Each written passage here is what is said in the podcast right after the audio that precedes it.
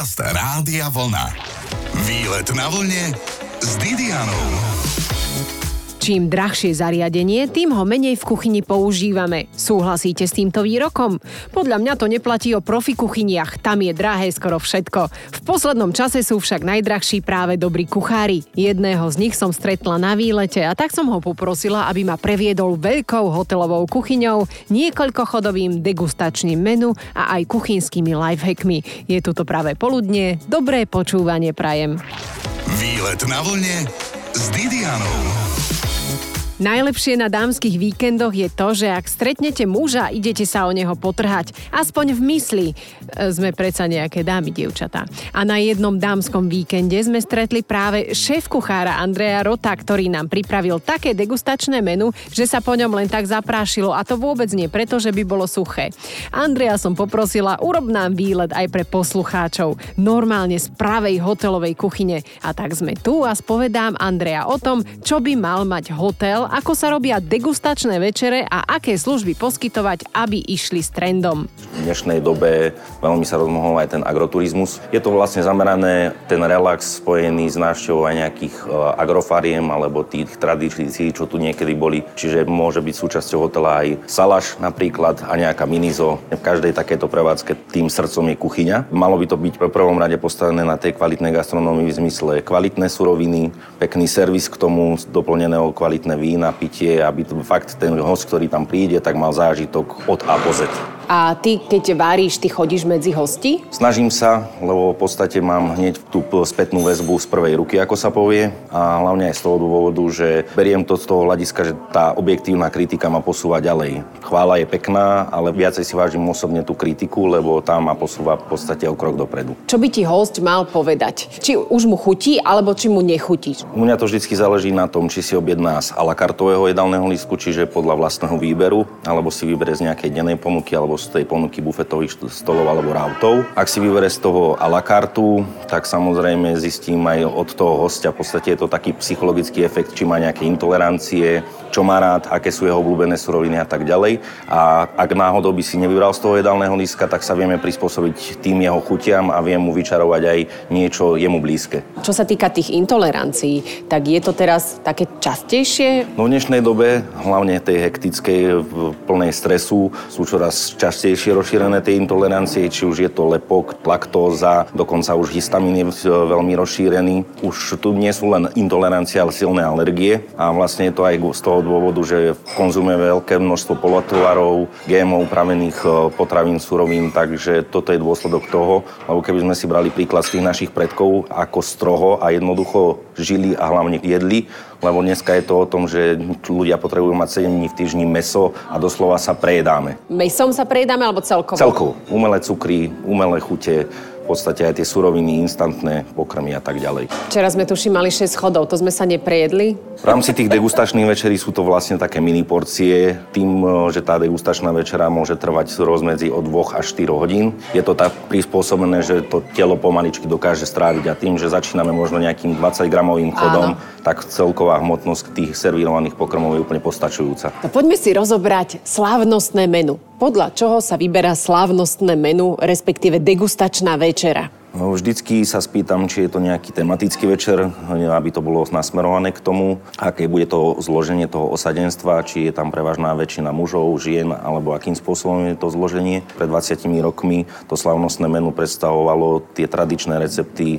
možno podľa pána Konráda Kendíka, ktorý zostavil tú základnú knihu receptúr, kde sa servírovala klasická šunková pena, nejaké plné vajíčka, štandardný vývar a k tomu meso z a veľká kopa zeleninovej oblohy, zložení kapusta, paradajka, uhol horká kukurica z konzervy. Často zosušená. Tak nejak. A v dnešnej dobe v podstate tým, že už sa nám aj ten svet celkom otvoril, sú dostupné aj tie zahraničné suroviny, čo je niekedy samozrejme aj na škodu, lebo tí začínajúci kuchári chcú byť v podstate hneď od začiatku svetoví a siahajú práve po týchto surovinách a nezamýšľajú sa nad týmto varoznalestvom a surovinami z okolia, ktoré sú možno v okruhu ich pár kilometrov. Ja som zase presne zastancom toho, že keď môžem, tak používam hlavne tie lokálne suroviny, či už sú to nejaké rybie farmy, farmy na hovedzí dobytok, jahňací dobytok a tak ďalej. Hovorí šéf-kuchár Andrej Rod už o chvíľu o tom, ako zostaviť degustačné menu, aby boli aj hostia síty, aj ovca celá. To môžem povedať už teraz, ovcu nebudeme potrebovať, lebo bude ryba a kačka. Počúvate výlet na vlne s Didianou. Tento raz výletujeme v hotelovej kuchyni a rozprávam sa so šéf-kuchárom par excellence Andrejom Rotom, ktorý nám pripravil fajnové v úvodzovkách iba 6-chodové degustačné menu. Podľa čoho vybrať slávnostné menu? Menu bolo taký prierez celosvetovej gastronómie, ale s takým podotknutím a počiarknutím tej našej blízkej slovenskej gastronómie, čiže využíval som hlavne slovenské suroviny, či už to bolo kukuričné kuriatko z farmy spod Tatier. Amuse Bush. Čo to znamená, prosím ťa? Však som to počula tak... už veľakrát, ale nikdy mi to nenapadlo, že čo to vlastne znamená. Úplne prvé predjedlo medzi nami kuchármi a v rámci gastronómie to voláme aj ako pozdrav z kuchyne na uvítanie a po podstenie si tých hostí, ktorí prišli na ten degustačný zážitkový večer. Vždycky to snažíme sa spraviť tou formou, aby to bol ako finger food, teda jednohúbka. No akože bolo to veľkosti môjho nechtika. Plus mínus, áno. Presne o to sa jedná, že v podstate na jeden hod by to mal ten host skonzumovať a väčšinou by to malo byť výraznejšie chuti kvôli tomu, aby sme podporili vlastne chuť do toho ďalšieho chodu, aj podporili vlastne to trávenie. Nepredstavujte si, že je to rohlík, na tom je maslo, šunka a sír a je to napichnuté v špáratku. Bolo to niečo neskutočné. Boli to vraj chute Cezar šalátu. A ako si to prosím ťa teda Áno, bol to Cezar šalát, ktorý som rozložil na jednotlivé zložky, ktoré sa majú v tom šaláte nachádzať a potom som to spojil dokopy v takom modernom prevedení. Namiesto krutonov som použil také tyšinkové alebo soletkové čipsy. K tomu bola tradičná ančovičková, teda alebo sardelová majonéza domáca, poriadne vychutená. Čo sa týka toho kuracieho meska, ktoré sa tam servíruje buď grillované alebo nejakým spôsobom tepelne upravené, ja som spravil eh, rillet čisto z krídelok, ktoré sa konfitovali niekoľko hodín vo vychutenej husacej masti. Bolo tam extrémne množstvo korení na extrémne množstvo byliniek, ktoré v dôsledku toho konfitovania pekne nasiahli do toho mesa. Bolo to vytvarované prispôsobené tej porcii. A čo sa týka tých šalátových listov z toho rímskeho šalátu, tak tie som pretvoril do textúry želatíny, ktorá bola pekne vyformovaná a vytvorila nám v podstate takú peknú aj textúru, aj dekoráciu na tom jedle. A na vrchu samozrejme nesmie chýbať parmezánový čips. Čo tam bolo také špeci, že čím sa môžeš pochváliť ty ako naozaj profesionálny šéf-kuchár? Jednalo sa o malý filet tej rybky, ktorá bola namarinovaná v sladkoslanom náleve, dá sa povedať. Používajú to v podstate už svetoví kuchári bežne na úpravu rýb, kde je kombinácia prevarenej, vychladenej vody, ktorá by mala byť ako neutralizovaná, doplnená otrstinový cukor a hrubozornú morskú sol. A to pomere, sa spolu pomieša? Áno, v pomere jednak jednej. V tomto náleve alebo láku, ako to my hovoríme v kuchyni, bola marinovaná tá ryba zhruba v čase jednej hodiny. Následne sa pekne oplachne pod tečúcou studenou vodou, osuší a už ďalej môžeme teplne upravovať. Ako hlavne odstrániť ten pach tej ryby?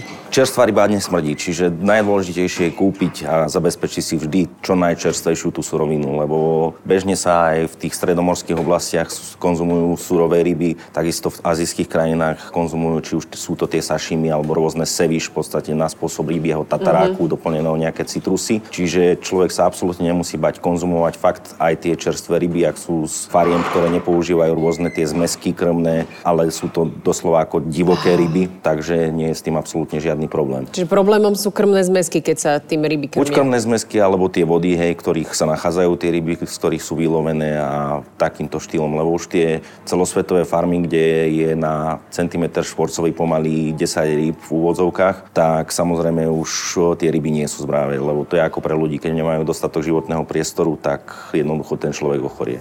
Chudera ryba a potom nám smrdí. Sme na výlete v hotelovej kuchyni, s prievodcom nám je samotný šéf-kuchár a o chvíľku aj o tom, čo má spoločné karfiol a čokoláda. Výlet na vlne s Didianou. K jeseni patrí kačica ako knedľa k vajcu. Možno si tiež pravidelne pripravujete túto lahôdku. Dnes výletujeme v profesionálnej hotelovej kuchyni a môjim sprievodcom je Andrej Rod, skladateľ. Andrej je šéf kuchár a teda aj skladateľ slávnostných menu. Jedným z chodov, ktoré nám na výlete pripravil, sú kačacie prsia, karfiol, čokoláda, červená repa višne. Ale zaujímalo ma predsa len, ako ide k sebe ten karfiol a biela čokoláda, že to sklbil. Prišiel som s tou myšlienkou, lebo ma to naučil Vojto Ars, ktorého považujem za svojho gastronomického otca. Keď skúmame tie suroviny na molekulárnej báze, tak karfiol s bielou čokoládou majú to isté molekulárne zloženie Celkovo karfiol mám rád ako zeleninu, lebo viem ju pretvoriť do rôznych textúr. Dokonca si viete pripraviť aj v rámci šalátov, keď to len nastrúhate na jemnom strúhadle, ako kuskus nemusíte používať teda no, nejaké pšeničné, kuskus alebo niečo iné. Viete si to... karfiolové halušky sú veľmi dobré, brincové. Áno, a ten karfiol je mnohotvárny, čiže od príloh cez hlavné jedlo si viete pripraviť kompletne celú škálu tých pokrmov. Tak ja som zvolil vlastne kombináciu doplnenú tú bielú čokoládu. Tým pádom som ju musel používať na zmenenie a zjemnenie tých textúr, nič iné, len čisto tú karfiolovú zlužku, ktorý bol uvarený v mlieku vycedený a potom eh, rozmixovaný s tou bielou čokoládou do úplne hladkého pyré. No v podstate biela? biela čokoláda základ tvorí kakaové maslo len čisté, je to jemne osladené, čiže kombinácia karfiol s tou čokoládou, tam netreba už doplňať ani smotanu, ani maslo, navyše absolútne nič. A bolo to famózne, bolo to tak hladké, že som si to mala chuť natrieť aj na pleť ako masku. A tie kačacie prsia sa ako pripravovali, lebo boli také mekučké, šťavnaté? Boli viac nasolené, aby si to pobralo to, čo si má pobrať to meso. Používal som zaúdenú flair de saltku, čo je vlastne špeciálna morská sol. Následne to bolo len zarolované, zavákované a takisto pripravené pri nízkej teplote dlhšiu dobu, čo je cirka hodina pol až dve hodiny. Tie stupne teploty sú od 54 do 56 stupňov. Vyskúšajte to doma. Prosto suvidované kačacie prsia 54-56 stupňov. A poďme už na dezert v rámci nášho degustačného menu. Myslím, že už každý vyhľadol.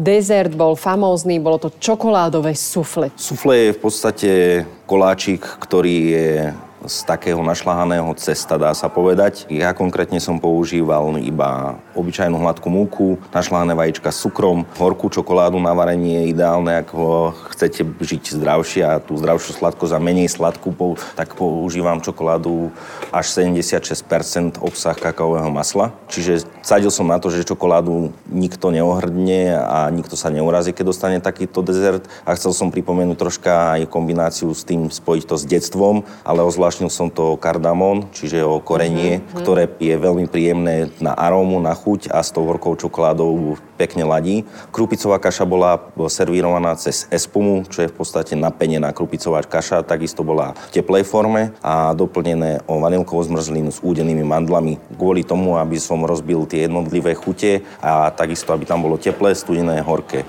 Nie, a všetky sme tu odpadli z toho, čo si budeme hovoriť. A teraz čo? Že je to v rádiu vlna a teraz ti niekto toto degustačné menu bude sa snažiť e, okopírovať. Ja s tým absolútne nemám žiadny problém. Za tie roky, čo som v gastronómii, tak e, ktokoľvek aj z týchto začínajúcich kuchárov, dokonca aj starší kuchári, vždy si navzájom pomáhame, lebo učíme sa navzájom. Ako dobre vykostiť kúra nám ukáže na sociálnych sieťach, ale aj okomentuje šéf kuchár Andrej Rod ešte dnes dnes na výlete na vlne z hotelovej kuchyne. Výlet na vlne s Didianou. Šéf kuchár Andrej Rod je našim sprievodcom na výlete, na ktorom sme ochutnali aj degustačné menu, ale chceme niečo jednoduchšie. Klasická otázka. Čo dnes variť, Andrej? Tak napríklad pri štvorčlenej rodine človek rozmýšľa, čo spraviť na ten nedelný obed a stačí, ak by si kúpil takto celé kurča, rozobere si ho na časti zo skeletov a z tých oreskov si vie pripraviť kvalitný kurací vývar a tie ostatné časti, či už sa rozhodne pripraviť nejaké rezníky, prípadne pečené stehna alebo pečené mesa, ale nemusí upiec to kurča v celku a to, čo mu ostane, ten, ten skelet, ktorý mohol použiť práve na ten vývar, zahodí do koša a tak toto má ďalšie využitie. Ak náhodou e, by mal k dispozícii viac takýchto kureniec, tak si tie časti vie potom samozrejme uskladniť na dlhšiu dobu, či už do mrazáku a vyťahovať postupne. Dokonca si ukážeme potom, e, ja tie časti rozložím sem na dosku alebo do gastronádoby, ako rozobrať to kurča, ako vykostiť, či už stehienko, z ktorého takisto môžu byť rezne, alebo prípadne nejaké frikase alebo soté, takže tomuto sa budeme venovať dnes. Čo je frikase? Frikase je na taký gastronomický výraz pre soté, hej, sú to kuracie kúsky alebo kúsky mesa, prípadne zeleniny spravené s omáčkou. Výborne, tak poďme na to, poďme si to vykostiť. Momentálne Andrej začal stredom. Vieš to aj komentovať, že rozrezal o, si kuracie prsia V podstate začínam na kuria... krajať vždycky tak, ako je, ja to volám, že kresba toho mesa. My sa včera bavili, že či poznám aj suprémko. To suprémko je čas kuracieho uh-huh. prsa v podstate s tým ramienkom. Môžete sa stretnúť s tým výrazom, že kuracie ramienko. Uh-huh. A takto si vlastne rozoberieme celé tie kurča, obidve prsia. Predstavte si normálne prso s kožou a s malým ramienkom. Sú to vlastne kuracie. tá vrchná časť toho krí krídelka. Alebo si to môžeme odkostiť kompletne celé, tým pádom nám ostane celé prso, tu máme dve krídla a stehnienka. Zalomiť klb, jedným ťahom máme jedno stehno. Musíme ho aj povylamovať Druhé trošička stehno. z klbika. Tým pádom nám ostanú kuracie chrbty, ktoré kupujete bežne na tácke na ten vývar. A tam je ešte dosť mesa. To babka vždy jedla. To je práve, že do toho vývaru, hej, aby to ten vývar bol pekne chutil Áno. po tom mese a kto to má rád, tak to môže samozrejme ešte obzobať. Vždy sme si mysleli, že babka to ľúbi, ale babka nám vždy nechala stehno a prsa a ona chudiera jedla potom Tak kurací ako to chrbát. krídelko sa skladá z tých troch častí, Áno. tú úplne koncov vrchnú časť použijeme na vývar, Dobre. Tie ďalšie časti si vieme uskladniť takisto na neskôr, namarinovať, spraviť či už vypražané. tie- trtol? Nie, nie, to je to ramienko Aha, vlastne z toho dobre. kuracieho prsa. Namarinovať, spraviť buď pečené, vypražané, alebo na akýkoľvek spôsob tie krídelka. Teraz si ukážem ešte, ako vykostiť stehno. Keď si kúpite vlastne kurací stehený rezeň bez kože a kostí, čiže košku pekne len stiahnuť, otočiť na vnútornú stranu. Tam pekne tie šlachy znázorňujú, ako nám ide kosť, čiže nemá sa človek kde vôbec pomýliť. Ale ide ti to, človeče, fakt sa ty môžeš živiť. Andrej Rod, šéf kuchár, nám priamo v rádiu vykostuje kuracie stehno. a potom jedným ťahom vlastne vieme stiahnuť to meso, ostanú nám čisté kosti, ktoré opäť použijeme do toho vývaru. Počuj, a ty varíš s obrúčkou? S obrúčkou celý život, ako som si ju nasadil na ruku, tak už som ju nedal dole. Aj si niekedy pod ňou umieš. Samozrejme každý týždeň Výborne, tak máme máme vykostené kuracie kurací stehený stehno. rezeň. A z toho potom čo urobíme? Môžeme buď to aj obaliť. rezníky, presne obaliť, alebo potom nakrájať na tie kuracie kúsky, hej, na to sotečko. Ja osobne mám práve rád tú nožinu, ako sa povie, kvôli tomu, že je tam viacej tých tukových častí, tuk je nositeľom chuti, čiže Áno. je to šťavnaté, chutnejšie. Čiže takýmto štýlom si vieme pripraviť soté, pečené stehna, suprémko, kuracie prsia, takisto vieme využiť na rezne a tie časti z krídla, na marinovanie, na pečenie, vyprážanie, takisto. A o chvíľu aj o tom, že sa vôbec nemusíme báť vyprážať na panenskom olivovom oleji. Počúvate výlet na vlne s Didianou. Sme priamo v centre hotelovej kuchyne s kuchárom Ščapicou, Andrejom Rotom, pardon, šéf kuchárom Ščapicou a preberieme aj odborné výrazy, ale najprv praktická otázka. Andrej, na čom najradšej vyprážaš? Snažím sa, keď e, bežne aj doma na bravčovej masti, Fakt? lebo je to najzdravšie a potom používam hlavne kvalitné oleje, ktoré nemajú veľa tých esenciálnych prvkov. Dokonca, keď som behal po svete, po Európe a tak ďalej, tak Taliani vyprážajú bežne aj Gréci na olivovom oleji, lebo tam tá tvorba tých karcinogénov tým, že tam majú tú vysokú viskozitu a vysoký stupeň zahrievania je pri nejakých 209 stupňov. A ideálne vlastne nariadenie z Európskej únie mali by sa mesa aj prílohy vyprážať, keď vo fritéze pri teplote v rozmedzi od 160 do 175 stupňov. Vyprážať na olivovom oleji nemal by byť panenský olivový, Extra lebo vraj panenský. ten sa prepaluje, mi niekto povedal. Absolútne nie. Tým, Nie? tým, že má čím vyššiu aciditu, tak tým e, vyšší stupeň má vlastne toho zahrievania a prepalovania. Aha, vidíš, a to sa ja bojím na panvici normálne, že vyprážať na olivovom oleji, že on sa chudák prepaluje Nie, a len- použijem nejaký slnečničák. Len e, olivový olej je špecifický v tom, že má svoju špecifickú chuť a tá sa nám potom dostáva do mesa. Francúzi veľa vyprážajú v prepustenom masle práve. To, No. keď sa vlastne zbaví tej mliečnej bielkoviny, tak tým pádom nám ostane čistý tuk, ktorý takisto nie je možné prepáliť. Dokonca tam je tá zahria- teplota prepálenia cez 220-240 stupňov Celzia. Koľkokrát e, si zvykneš umývať ruky? Za každým, keď uh, s niečím robím, s každou jednou surovinou, my sa smejeme, že koľko razy máme čistejšie ruky ako doktori, lebo za deň Áno. je to nespočetné množstvo. Fakt, že keď človek robí 10 až 15 vecí naraz, tak za každým tým úkonom si umýva ruky. Samozrejme používame aj hygienické rukavice, ak je taká možnosť a hlavne pri tých súťažiach sa veľmi dbá na tú hygienu a pritom, hlavne keď sa pracuje s mesom, s vajciami a podobnými záležitosťami, musí mať človek tie rukavice na rukách, ale takto bežne, keď človek potrebuje veľa vecí robiť naraz, tak je jednoduchšie si opláchnúť tie ruky a ako stále si vymieňať tie rukavice. Mám zopnuté vlasy? Čo- Mala by byť pokrývka hlavy, ale by v dnešných, dnešných Mhm. uh, dnej dobe sa až tak na to nedbá. Ja sám mám rád, aj včera ste ma videli, že som varil a servíroval jedlo v čiapke už len z toho dôvodu, že nemám rád, keď uh, prídem do nejakej kuchyni, kde je strašne veľa vyprážaných vecí, že Áno. mi napáchnú v podstate tie vlasy a moje celé telo smrdí ako rezeň Áno. Tak to je tiež jedna z vecí. A ďalšia vec aj presne o to, nemusím sa strachovať, že mi padne ten vlas alebo niečo Áno. do jedla do taniera hostovi. Ako dlho už si v praxi? Už som sa ťa to pýtala, ale predsa len... No, do gastronómie som vstúpil už ako 14-ročný, čiže za chvíľu to bude 21 rokov. Tak to vôbec nie je málo. Čo by všetko mala obsahovať taká dobrá kuchyňa hotelová? Poďme si predstaviť hotelovú kuchyňu. Čo tu nesmie chýbať? Opäť je to o tom, že na čo bude určený ten hotel. Ak chcem robiť aj nejaký bufetový servis a tie rauty, tak samozrejme to musí byť prispôsobené na to veľké množstvo pripravovaných pokrmov, čiže minimálne 1 až 2 konvektomaty, kvalitný sporák. Čo je konvektomat? Mnohí to podľa mňa nevedia. Konvektomat je multifunkčná pec, dá sa povedať tak laicky povedané, ktorá má programy a teploty od plus minus 20 stupňov Celzia po 300 až 400 stupňov. Vieme v tom piec, pariť, variť, dokonca paropečenie, čiže tých programov je XY v dnešnej modernej dobe. Už dokonca sa tam dá nastaviť aj čas na jednotlivé police a regále, ktoré sa nachádzajú v tej rúre, že si to vieme odstopovať a takisto navoliť aj rôzne teploty. Čiže naraz vieme pripravovať zeleninu, meso, dajme tomu ryby a rôzne iné prílohy. Samozrejme kvalitný sporák. V dnešnej dobe už e, aj e, fungujú rôzne indukcie, ktoré majú neskutočný výkon, kde dokáže liter vody zovrieť za v priebehu nejakých 30 sekúnd. Tak nech sa páči, môžete si stopnúť, za koľko zovrie u vás liter vody. A o chvíľku aj o tom, koľko chladničiek by mala mať taká profi kuchyňa. Výlet na vlne s Didianou. Ako rýchlo ošúpať cesnak. Andrej Rod, šéf kuchár, nám to prezradí práve teraz takto na výlete v profi hotelovej kuchyni. Najprv ale padla otázka, koľko chladničiek by mala mať profesionálna kuchyňa. Minimálne by mali byť na vajíčka osobitne, na zeleninu, mliečne výrobky a meso. Potom bývajú na tie kuchynské polotovary, aby ľudia mali predstavu, čo sú to kuchynské polotovary. To je presne niečo v tom štýle, ako som rozobral tu kurča, tak si ho uskladním teraz na ďalšie použitie. Tak pre mňa je to ten kuchynský polotovar, čiže ho musím uskladniť do tej chladničky na polotovary.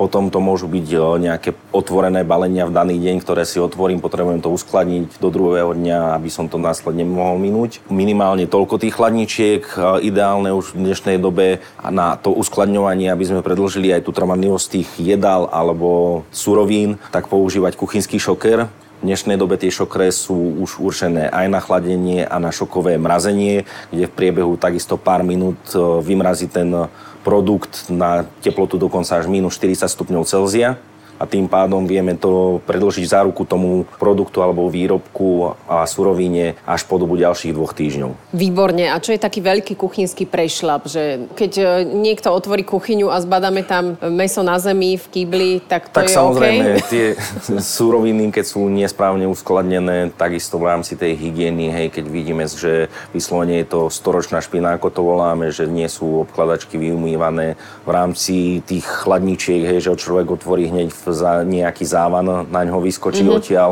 Takže toto sú veľmi podstatné veci. Samozrejme, čo sa týka toho inventáru na servírovanie taniere, veľmi si dávame záležať s mojimi kolegami na tom, aby boli 100% čisté, vyleštené, mali tú teplotu, ktorú má mať na to slúžiť ten kuchynský režón na ohrev tanierov. Dokonca v dnešnej dobe sa už využívajú aj rôzne lampy na ohrev pri servírovaní tých jedál. Takže Oni dosť veci... vysušujú, nie je to pravda? Vysušuje to len vtedy, keď e, sa nepoužívajú správne, tak by Aha. som to povedal. Máš ešte nejaký obľúbený lifehack kuchynský?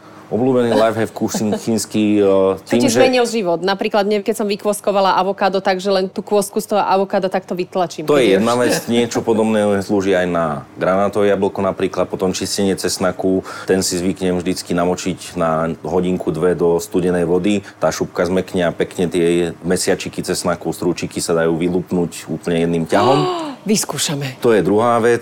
Tým, že veľmi rád využívam suroviny do poslednej omrvinky, tak ten ten zero waste systém u mňa funguje v tom, že zeleninu vždycky, ktorú si donesiem na kuchyňu, poriadne vyumývam kevkami a dokonca používam aj tie šupky. Či už uvarím niečo z toho, alebo následne si spravím z toho takú domácu vegetu, kde len využijem tie šupky z tej koreňovej zeleniny, nejaký cesnak, bylinky, zmiešam to s hrubozrnou močkou solou a mám domácu vegetu bez glutamanu sodného. Úžasné, toto vyskúšame. A naozaj už posledná otázka. Andrej Rod, šéf kuchár, tvoje najobľúbenejšie jedlo je? Všetci sa mi z toho smejú, ale paradox je to granadír. Granadír milujem, lebo sa dá jesť na teplo, na studeno, či už s nakladanou zeleninou, čerstvým šalátom, alebo s čímkoľvek. Práve som dostala chud na granadír a to som po šeschodovom degustačnom menu. Andrej, ďakujem ti veľmi pekne za ďakujem rozhovor. Ja. A ideme si vyskúšať lifehack s cesnakom. Majte víkend ako z obrázku, ale pozor na dých. Počúvajte výlet na vlne s Didianou v sobotu po 12.